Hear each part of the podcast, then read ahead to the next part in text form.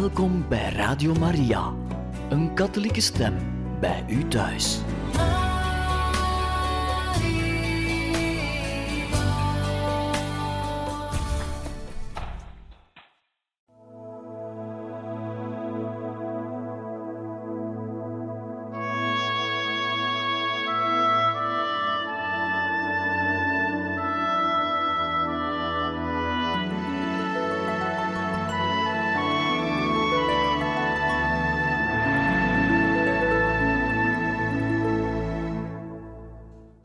Harte welkom, beste luisteraars van Radio Maria, in het programma Heiligen Getuigen. We lezen verder uit het boek Mijn levensverhaal, geschreven door de heilige Thérèse van Lisieux en bewerkt door Koen de Meester. En we hebben Thérèse van Lisieux mogen vergezellen op het eerste deel van haar pelgrimstocht naar Rome. Zoals u weet, kreeg ze dus niet de toestemming van de bisschop van Bayeux om op 15-jarige leeftijd in de Karmel in te treden, waar overigens haar zus ook al was ingetreden, Pauline. En Pauline is eigenlijk later dan ook de overste geworden van haar zus. En ze schrijft dit autobiografische manuscript naar moeder Agnes, haar zus dus, en ook haar overste. We hoorden over het bijzonder gebeuren van het bezoek van de heilige Therese van Lisieux aan paus Leo XIII, waar ze eigenlijk de heilige vader smeekt om te mogen intreden. Maar meneer Riveroni, de vicaris-generaal van het bisdom Bayeux, die eigenlijk ook al zowat tegen de intrede was van de heilige Therese, staat daar naast de paus en uiteindelijk blijkt het oordeel van de paus hetzelfde te zijn als meneer Reveroni. De heilige Therese van Lisieux, amper 15 jaar, bekijkt het gebeuren, het ontvangen van het kruis, zoals het zelf noemde, in Rome, in een metafoor waarbij ze zichzelf vergelijkt als een speelballetje van het kind Jezus. En zegt ze: Ik had aan het kind Jezus beloofd dat hij alles met mij mocht doen wat hij wou mij aan zijn hart drukken, mij weggooien, mij wegrollen, ver van zich af, en ja, mij zelfs lek prikken. En zegt ze, wat in Rome gebeurde, dat was dat. Ik was lek geprikt door het kind Jezus. Het lijkt een, uh, een misschien wat, zouden we kunnen zeggen, wat kinderachtige uh, metafoor, nu, ze is natuurlijk 15 jaar, maar de diepgang die erachter schuil gaat is zeer groot en geeft ons een inzicht in hoe zij als jong meisje eigenlijk het kruis, de moeilijkheden, beproevingen interpreteerde in haar leven en bekeek, steeds in grote liefde voor Jezus Christus. We vervolgen ons, onze weergave van het manuscript en Therese schrijft: Je begrijpt wel, moeder, hoe verdrietig het balletje was omdat het op de grond lag. Toch bleef ik hopen tegen alle hoop in. Een paar dagen na de audiëntie bij de Heilige Vader ging papa die goede broeder Simeon opzoeken en trof er meneer Riveroni, die overigens heel vriendelijk was. Papa verweet meneer Everoni lachenderwijs dat hij mij niet geholpen had bij mijn moeilijke onderneming. En hij vertelde toen broeder Simeon over zijn koningin. De eerbiedwaardige grijsaard luisterde met veel interesse naar het verhaal en maakte zelfs wat aantekeningen. Geëmotioneerd zei hij: In Italië kom je zoiets niet tegen. Ik denk dat deze ontmoeting een goede indruk maakte op meneer Reveroni. In het vervolg hield hij niet op me te tonen eindelijk overtuigd te zijn van mijn roeping. Daags na die gedenkwaardige dag moesten we s morgens al vroeg vertrekken naar Napels en Pompeii. Ter ere van ons liet de Vesuvius de hele dag van zich horen. Samen met zijn kanonschoten kwam een dikke rookkolom vrij. De sporen die de Vesuvius achtergelaten heeft op de overblijfsels van Pompeii zijn afschrikwekkend. Ze tonen de macht van God. Als zijn blik de aarde treft, beeft zij. Als hij de bergen aanraakt, gaan die in rook op. Ik had graag in mijn eentje te midden van die ruïnes gewandeld om over de broosheid van al het menselijke na te denken. Maar de vele bezoekers ontnamen de verwoeste stad een groot deel van zijn melancholieke charme. Napels was het tegenovergestelde. Het grote aantal rijtuigen met twee paarden zette onze wandeling naar het klooster San Martino luister bij. Dat klooster ligt op een hoge heuvel die uitsteekt boven de hele stad. Jammer genoeg sloegen de paarden die ons erheen brachten steeds op hol, zodat ik meer dan eens dacht dat mijn laatste uur geslagen had. De koetsier kon dan wel constant dat magische woord herhalen dat Italiaanse menners gebruiken, maar de paarden wilden de koets omverwerpen. Uiteindelijk bereikten we, dankzij de hulp van onze engelbewaarders, ons schitterende hotel. Tijdens de hele reis hebben we geslapen in vorstelijke hotels. Nooit was ik door zoveel luxe omringd geweest. Het is echt zo dat geld niet gelukkig maakt, want ik was veel gelukkiger geweest onder een rieten dak met hoop op de karmel dan omringd door vergulde lambriseringen, wit marmeren trappen, zijden bekledingen, maar met een hart vol bitterheid. Ik begreep heel goed dat de ware vreugde niet ligt in de dingen die om ons heen zijn. Ze bevindt zich in het diepst van onze ziel. Je kunt die vreugde net zozeer bezitten in een gevangenis als in een paleis. Het bewijs daarvoor is dat ik veel gelukkiger ben in de karmel, zelfs te midden van innerlijke en uiterlijke beproevingen, dan in de wereld omringd door alle comfort van het leven en vooral door de genoegens van het ouderlijk huis. Mijn ziel was ondergedompeld in verdriet, maar uiterlijk was ik dezelfde. Ik meende dat mijn verzoek aan de Heilige Vader verborgen gebleven was. Al gauw was ik zeker van het tegenovergestelde. Ik was alleen achtergebleven in de wagon met Celine. De andere pelgrims waren uit de wagon gestapt om tijdens die paar minuten dat we stilstonden even naar de restauratie te gaan. Ik zag hoe meneer Lecoux, vicaris-generaal van Coutances, de deur openmaakte. Hij keek me glimlachend aan en zei tegen me: En hoe gaat het met onze kleine karmelites? Ik begreep toen dat de hele groep mijn geheim kende. Gelukkig sprak niemand me erover aan, maar ik zag aan de sympathieke manier waarop men naar mij keek dat mijn verzoek geen negatieve gevolgen had. Integendeel. In het stadje Assisi had ik de kans in het rijtuig van meneer Riveroni te stappen. Dat was een gunst die aan geen enkele dame tijdens de reis verleend werd. Dat voorrecht kreeg ik al dus. Nadat we de plaatsen bezocht hadden die geheiligd zijn door de deugden van de heilige Franciscus en de heilige Clara, gingen we als besluit naar het klooster van de heilige Agnes, de zus van de heilige Clara. Op mijn gemak bekeek ik het hoofd van de heilige. Toen ik als laatste wegging, merkte ik dat ik mijn centuur verloren was. In die grote mensenmassa zocht ik ernaar. Een priester had medelijden met me en hielp me erbij. Toen ik de centuur gevonden had, zag ik dat de priester wegging, maar ik bleef nog om verder te zoeken. Ik had nu wel de centuur, maar die kon ik niet omdoen omdat de gesp eraf was. Eindelijk zag ik de gesp in een hoek glinsteren. Het duurde niet lang om die te pakken te krijgen en aan de band te bevestigen.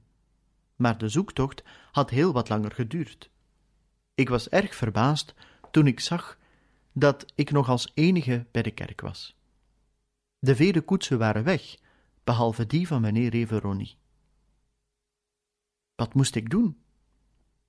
Moest ik achter de koetsen aanrennen die ik niet meer zag en zo de kans lopen de trein te missen en mijn lieve papa erg ongerust te maken, of moest ik vragen om een plaatsje in het rijtuig van meneer Reveroni?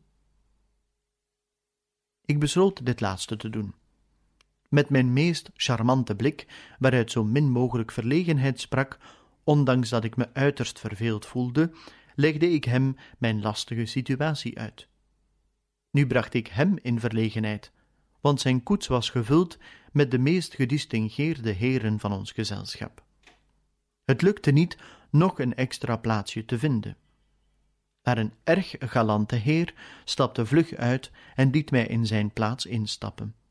Hij zelf ging heel bescheiden op de bok bij de koetsier zitten. Ik leek wel een eekhoorntje dat in een rattenval gelopen was. Ik voelde me absoluut niet op mijn gemak met al die belangrijke personen om me heen, en dan vooral omdat de meest geduchte van hen precies voor me zat. Toch was hij erg vriendelijk voor me. Af en toe onderbrak hij zijn conversatie met de heren om met mij over de karmel te praten. Voor we bij het station aankwamen, pakten al die belangrijke personen hun grote portemonnee om een fooi te geven aan de koetsier, die overigens al betaald was. Ik deed net als zij en pakte mijn heel klein portemonneetje. Maar meneer Everoni ging er niet mee akkoord dat ik daar mooie kleine muntjes uit de voorschijn haalde. Hij gaf liever een grote munt voor ons tweeën.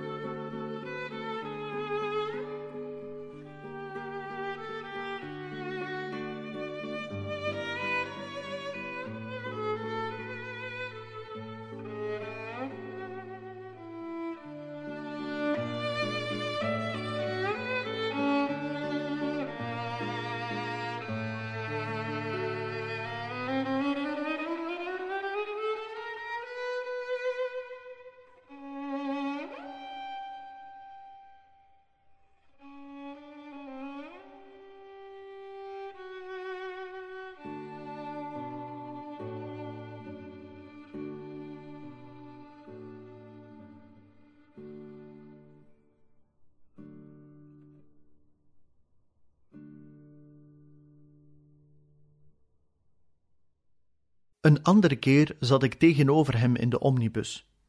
Toen was hij nog vriendelijker en beloofde me alles te zullen doen wat hij kon om mij in de karmel in te kunnen laten treden.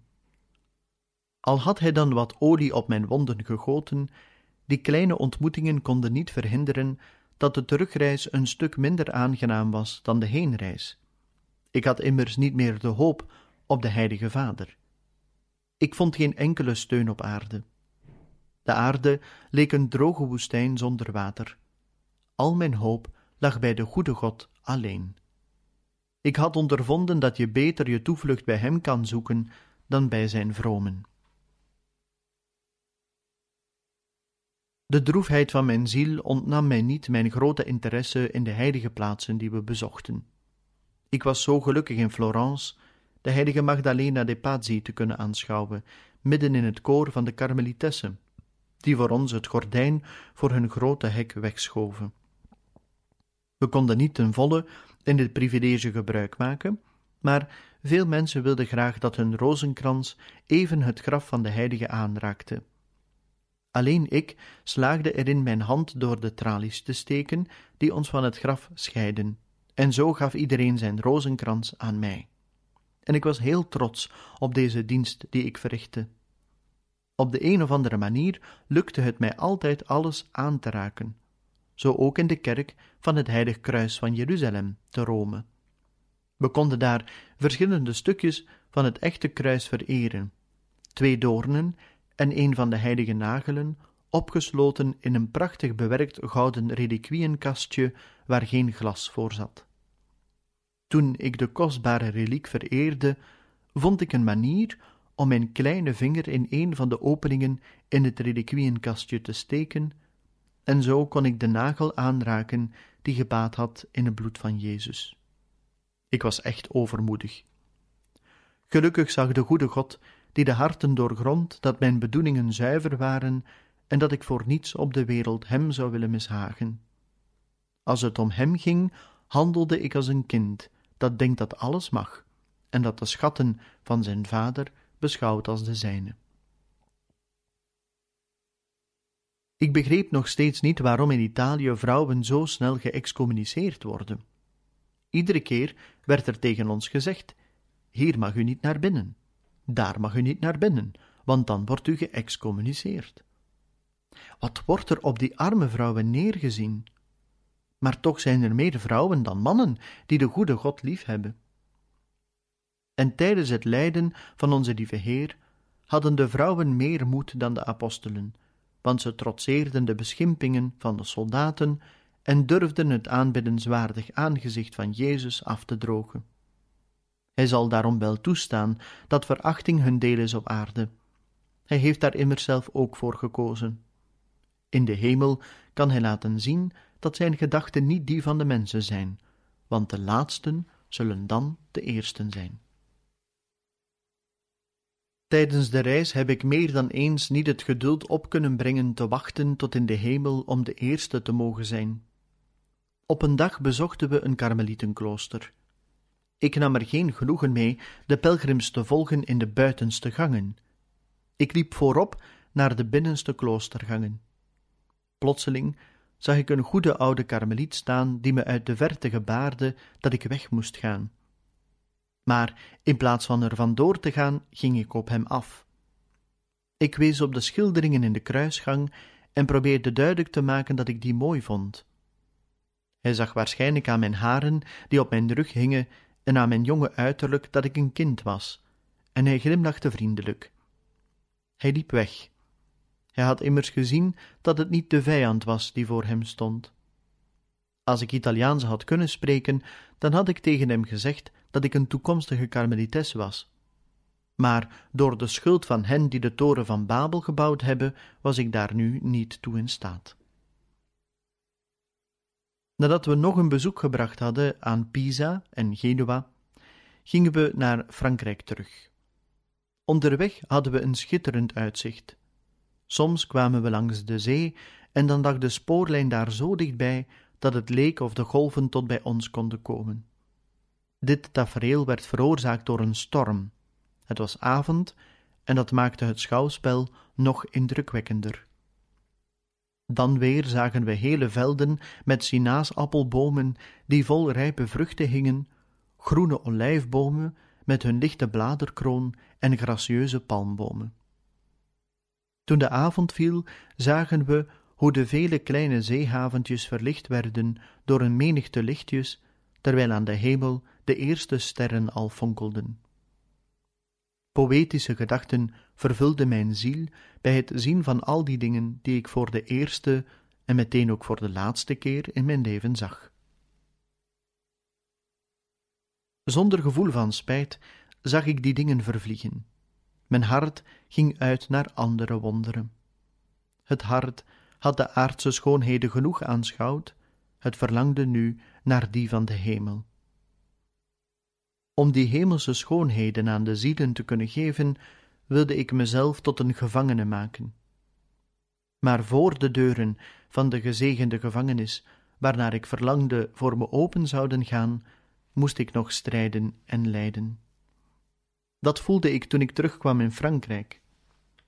Toch was mijn vertrouwen zo groot dat ik niet ophield te hopen dat ik voor 25 december in zou mogen treden. We waren nog maar net terug in Lisieux toen we alweer een eerste bezoek brachten en wel aan de Karmel. Dat was een ontmoeting. We hadden elkaar zoveel te zeggen na een maand van elkaar gescheiden te zijn geweest. Voor mij leek het of die maand veel langer geduurd had. Ik had tijdens die ene maand meer geleerd dan in veel jaren bij elkaar.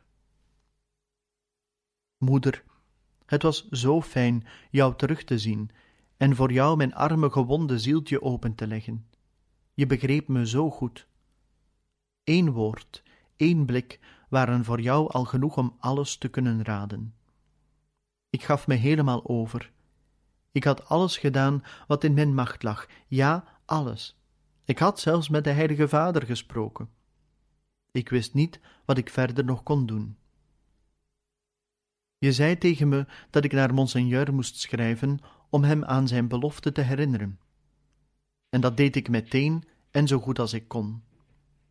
Maar de woorden die ik gebruikte vond mijn oom een beetje te eenvoudig en hij schreef mijn brief opnieuw. Op het moment dat ik die wilde versturen, kreeg ik een brief van je waarin je zei dat ik nog niet schrijven moest en nog een paar dagen moest wachten. Ik gehoorzaamde direct, want ik was er zeker van dat het de beste manier was om me niet te vergissen. Uiteindelijk ging mijn brief tien dagen voor kerstmis op de post.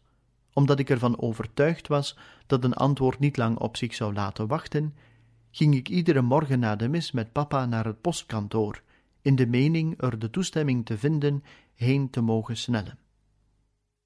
Iedere morgen bracht een nieuwe teleurstelling, maar mijn geloof werd er niet door aan het wankelen gebracht.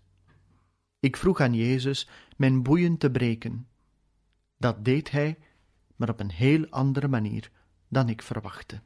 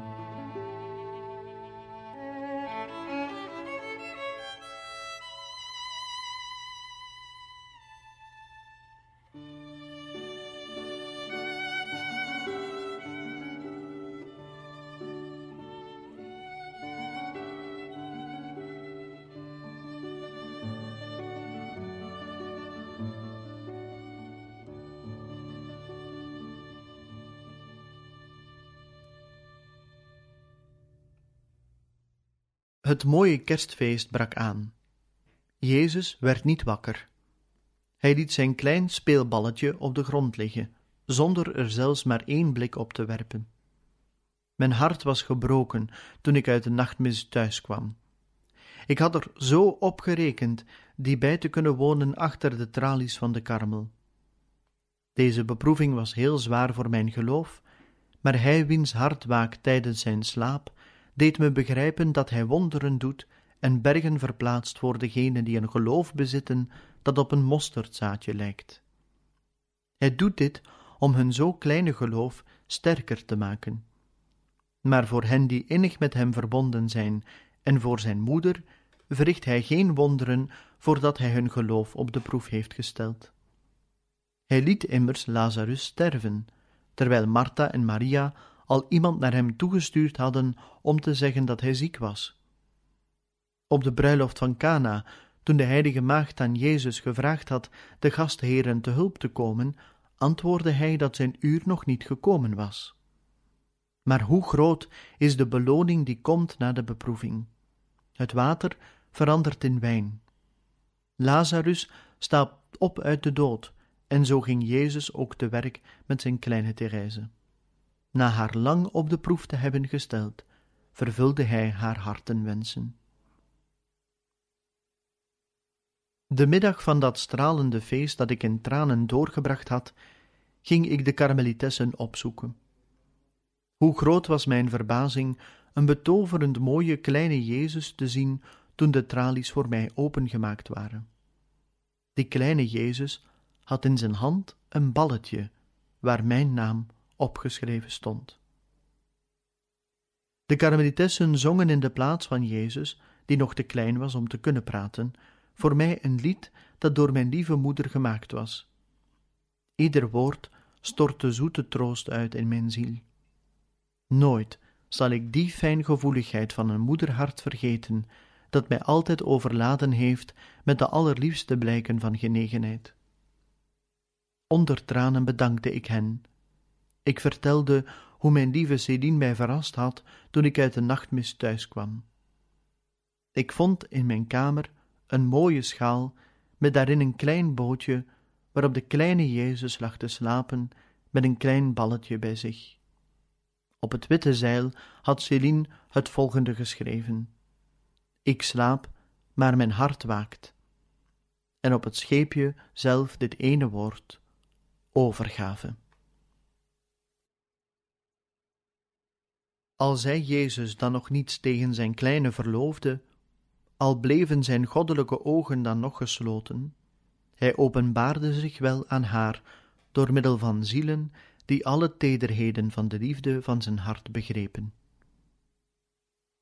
Op de eerste dag van het jaar 1888 bood Jezus mij nog een keer zijn kruis aan als geschenk, maar deze keer moest ik het alleen dragen.